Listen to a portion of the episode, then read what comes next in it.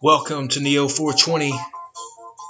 Go to neo420.com. This is Neo 420 Talks, the podcast talking all things cannabis and hemp, plus some other stuff.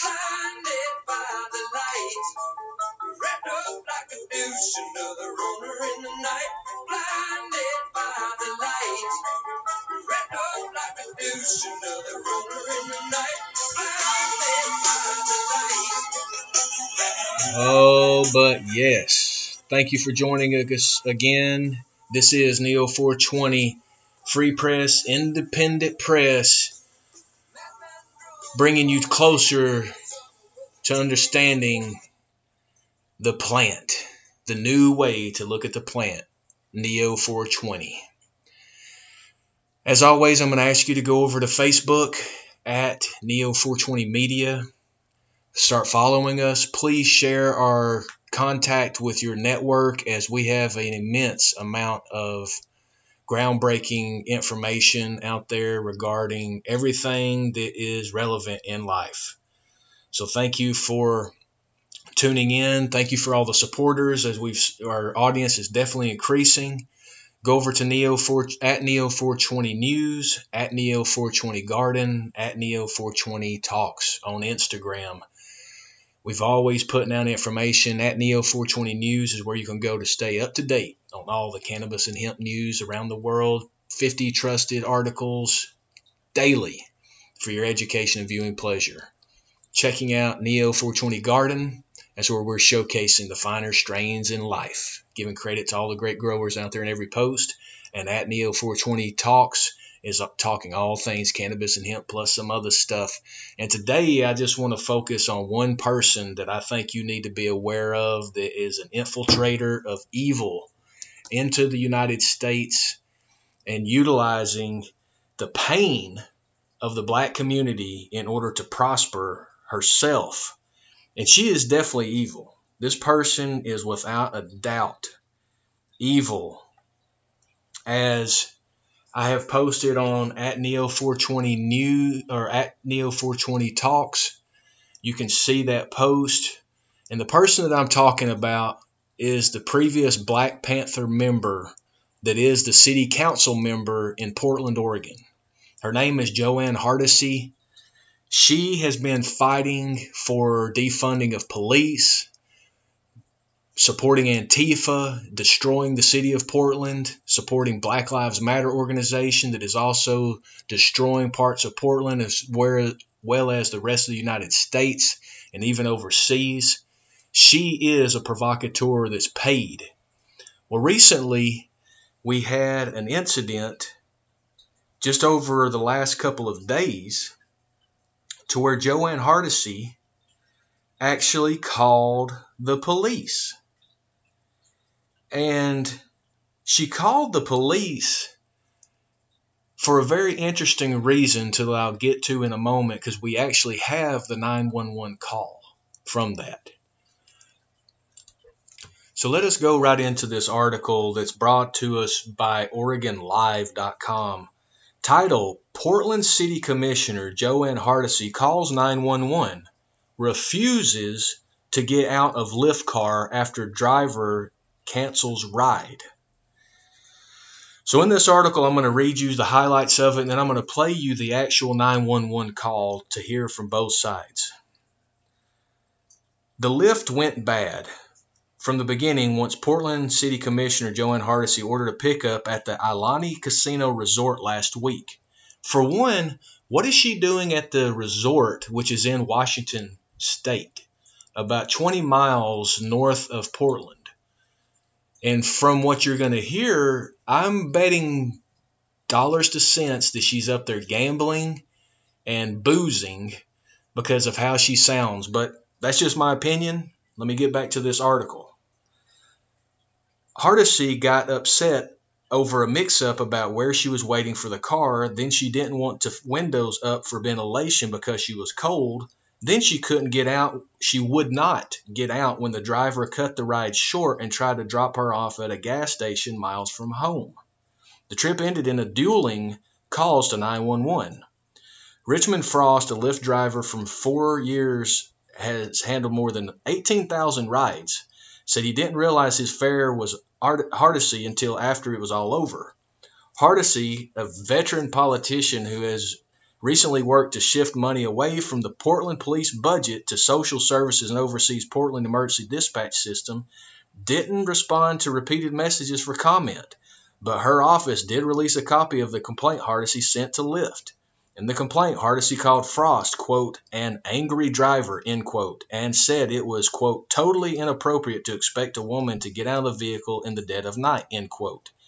The two emergency calls are documented in Clark County dispatch records and audios obtained by Oregon Live through public records request. Frost, a 63 year old Beaverton man who has lived in Portland metro area for 51 years, said he shared what occurred with his kids and some friends, but word of mouth got out on Monday. Frost said, quote, she was not a pleasant person, end quote. Quote, that was nothing to do with her political position as P- Portland council person. I'm out here doing my job. She was very disrespectful to me, made me uncomfortable. I didn't feel like I have I didn't feel like I have to sit in a car with anyone to have and argue unrelentingly and to be rude and abusive, telling me that I have to do in my own vehicle, end quote. Frost's accounts starts when he said that clearing a fare in Vancouver and accepted a pickup request from a customer named, quote, Joanne, end quote. He drove about 4, 25 minutes north to casino in Ridgefield and pulled up to the front entrance. He said he waited five minutes with no sign of his fare. So he called her. Quote, it, it kind of went south from there, end quote, Frost said. Quote, she wasn't happy.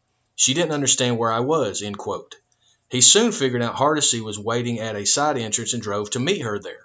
Once in his car, Hardesty was perturbed that he had trouble finding her, he said. He grabbed his phone from the bindle on his dashboard and showed her where the pin dropped indicated her location, but that he didn't seem to but she, that she but that didn't seem to assuage her displeasure, he said. Quote, I just wanted to calm her down, make her understand that I'm not a rookie. I know what I'm doing.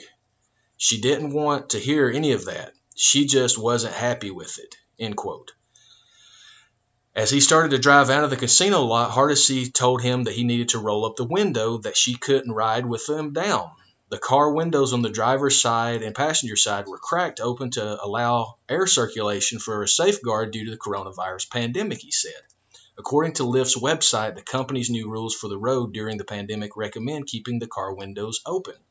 He rolled the windows up slightly but kept them open a sliver, telling Hardesty that the windows were open for safety purposes since they couldn't be six feet apart in the confined space of the car.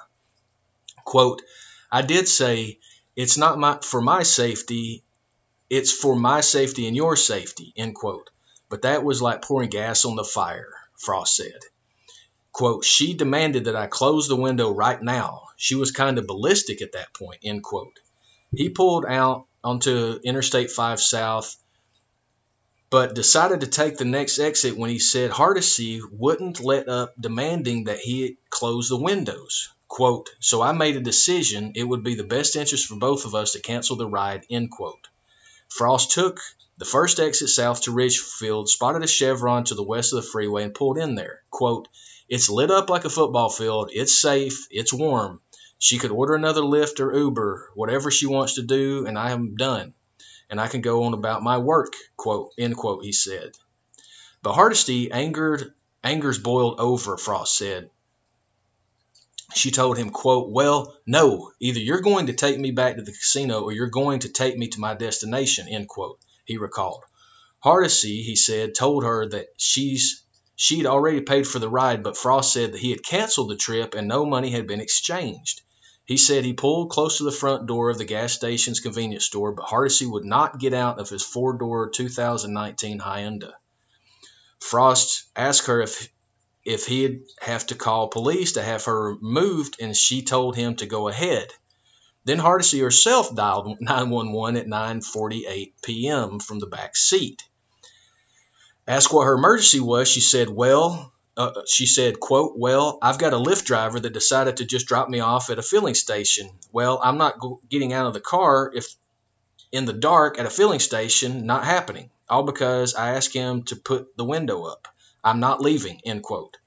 She said there was no violence, no weapons were involved. Quote, he says I've got to get out of the car or he would call the police, so I decided to call it for him, end quote, she said. The dispatcher repeatedly told Hardesty that she described wasn't a crime, that it was a civil matter, nothing that the car was the driver's property, noting that the car was the driver's property. Hardesty still requested police to respond. Quote, I am not going to allow him to leave me at the side of the road, end quote, she said. The driver can be overheard in the background telling the dispatcher that they're not on the side of the road. Quote, I paid for a ride. He says he canceled it. Hardesty said, I'm going to I'm going to sit here until he sends me another ride. End quote. The dispatcher asked Hardesty, quote, Do you understand only you can order another ride? End quote. Quote, I'm not moving until another car comes, Hardesty said. End quote. The dispatcher recorded that she wouldn't get out, quote, because it was cold and she was a woman and alone. Noted on the 911 call. This is unbelievable. Like, Frost said that he didn't notice any sign of intoxication or smell of alcohol from Hardesty. There was no reference to any intoxication on the dispatch records. He said Hardesty was wearing a mask. When an officer approached the rear passenger door, Hardesty got out. She ultimately got into another Lyft, which she had already ordered on the ride home, according to dispatch records. Quote, Peace restored and involved parties sent their separate ways, end quote, read by 10:19 p.m. entry into the dispatch report. Later that night, Hardesty sent a written complaint to Lyft. It said, quote, I requested a ride, then driver came to the wrong pickup location. He then blamed me. I asked him to roll up the window on the side and he started to yell. I can't because the regulation requires that the window is cracked, which isn't true. Then pulls over to the dark of a gas station, told me that he was canceling the ride. I had no interest in being left on the side of the road by an angry driver. He threatened to call police. I called the police and another call car. Both arrived at the same time. It was totally inappropriate to expect a woman to get out of the vehicle in the dead of night because any angry person demands it. This is a safety issue for your customer. Your driver was no was in no danger. End quote. A member of the Lyft safety team, only identified as Gary, responded, quote, As a reminder, drivers are free to end a ride for any reason as long as the drop off is in a safe location. Safety is our top priority. We take these matters very seriously. We encourage everyone using Lyft to be respectful of others. This helps maintain a safe and inclusive community, end quote. The Chevron station's convenience store closed at 10 p.m., but the station's night lights remained on and the gas pump stations remain open through credit card said the clerk. Frost said he had got back in his car and drove off once Hardesty got on her back, got out of the back seat. Once back on I-5, he stopped on the shoulder and called a Lyft helpline to report the canceled trip. Only when he was recounting what occurred and reported the passenger's name, which he had overheard her give on the police, did he realize Hardesty was a Portland City Council member. Quote, she was just another passenger. I treat everyone the same. I try to be to phone Tuesday morning, the reporter states. So there is what happened. So let me give let me play you the 911 call and see what you think here. 911, what's your emergency? Um, well, I got a Lyft driver that decided he would just drop me off at a filling station and he wants me to get out, and I'm not getting out of the car in the dark at a filling station. Not happening. All because I asked him to put the window up, but I'm not leaving. He says I have to get out of his car, or he's calling the police. So I decided to call for him. Okay. I mean, technically it's his property and you have a civil agreement. There's no crimes involved. Uh, well, he said he was calling the cops. I told him I, he's not going to do anything it's not a crime to call the cops. Well, I mean, I can have the him to leave me on the side of the road. I paid for I paid for a ride, and Okay. uh, he canceled it. He says he canceled it. Canceled. So I'm just going to sit here until he sends me another ride. I can't send you a ride. You have Only you can. You only you can order another ride. This, this, this is not a police issue that I will hang up, but I'm not getting out of this car in the dark. Do you Have next. So, Do you, under, do you understand that only you can order another ride? Well, I didn't cancel the ride. He canceled the ride. And which is his obligation as a human being on the face of the earth to cancel a contract like that. It's not a crime. Well, That's- it's- that's Part of your user license license agreement when you accept taking rides with strangers. uh, So I can have an officer come out, but they're not going to be able to make him stay there. Well, I mean, he can't go anywhere because I'm not moving until another car comes. So, all right. I Okay. just wanted you to. So I get officers come out. Where are you? Uh, uh, I don't know where I am. I'm, I'm, I'm at a. You're the Chevron on I on on I. I don't even know where he, he, he is. The Chevron. I'm not. Apparently, I'm at the Chevron. Not at. In what city? Uh, uh, in Richville. What's your name? My name is Jo Ann Hardesty. All right, well, officers come out. All right. Thank you. Bye bye. November 1, 2020, 21, 53, 20. Okay, tell me exactly what happened. Well, I've got a customer that I canceled the ride. I'm a rideshare driver, and I canceled the ride, and I'm taking her off the freeway to the filling station so that she can order another ride. I canceled the ride, so she's no longer, you know, involved or engaged with me. She's refusing to get out of my car. Okay. So I just need somebody to tell her she can't. She's happy to get another ride. She can. She can perfectly do that. Yeah. Get another driver, but she's refusing to do that. And she's in your car now. Are you in there with her? Yeah. I'm sitting in my front seat. She's in the back seat. I can step out of the vehicle if she'd like me to do that. Oh, no, no, no, that's okay. Um, she's already called us. Is that right? Yeah, she called. Okay. Yeah, uh, we do have a call entered, and uh, Richfield police officer is dispatching a call as of right now. Unless they get diverted for another emergency or whatnot, they um, should be coming to you. Does she have any weapons or anything like that on her? I doubt it. Okay. Richmond, how do you spell your last name? F-R-O-S-T. Oh, Frost. Okay, I heard it wrong. And um, say your phone number for me one more time. I apologize. I just am adding your information into her call of creating a new one. Yeah, no, it's no problem. It's, Do you know her name? I think she said it was Joanne, Okay. and that's what I think I had on my phone. Okay. Right, she hasn't been violent or anything like that, right? No, she just refusing to get out of the car. Okay. Okay. All right. Um, have you had any contact with someone that has or is thought to have coronavirus?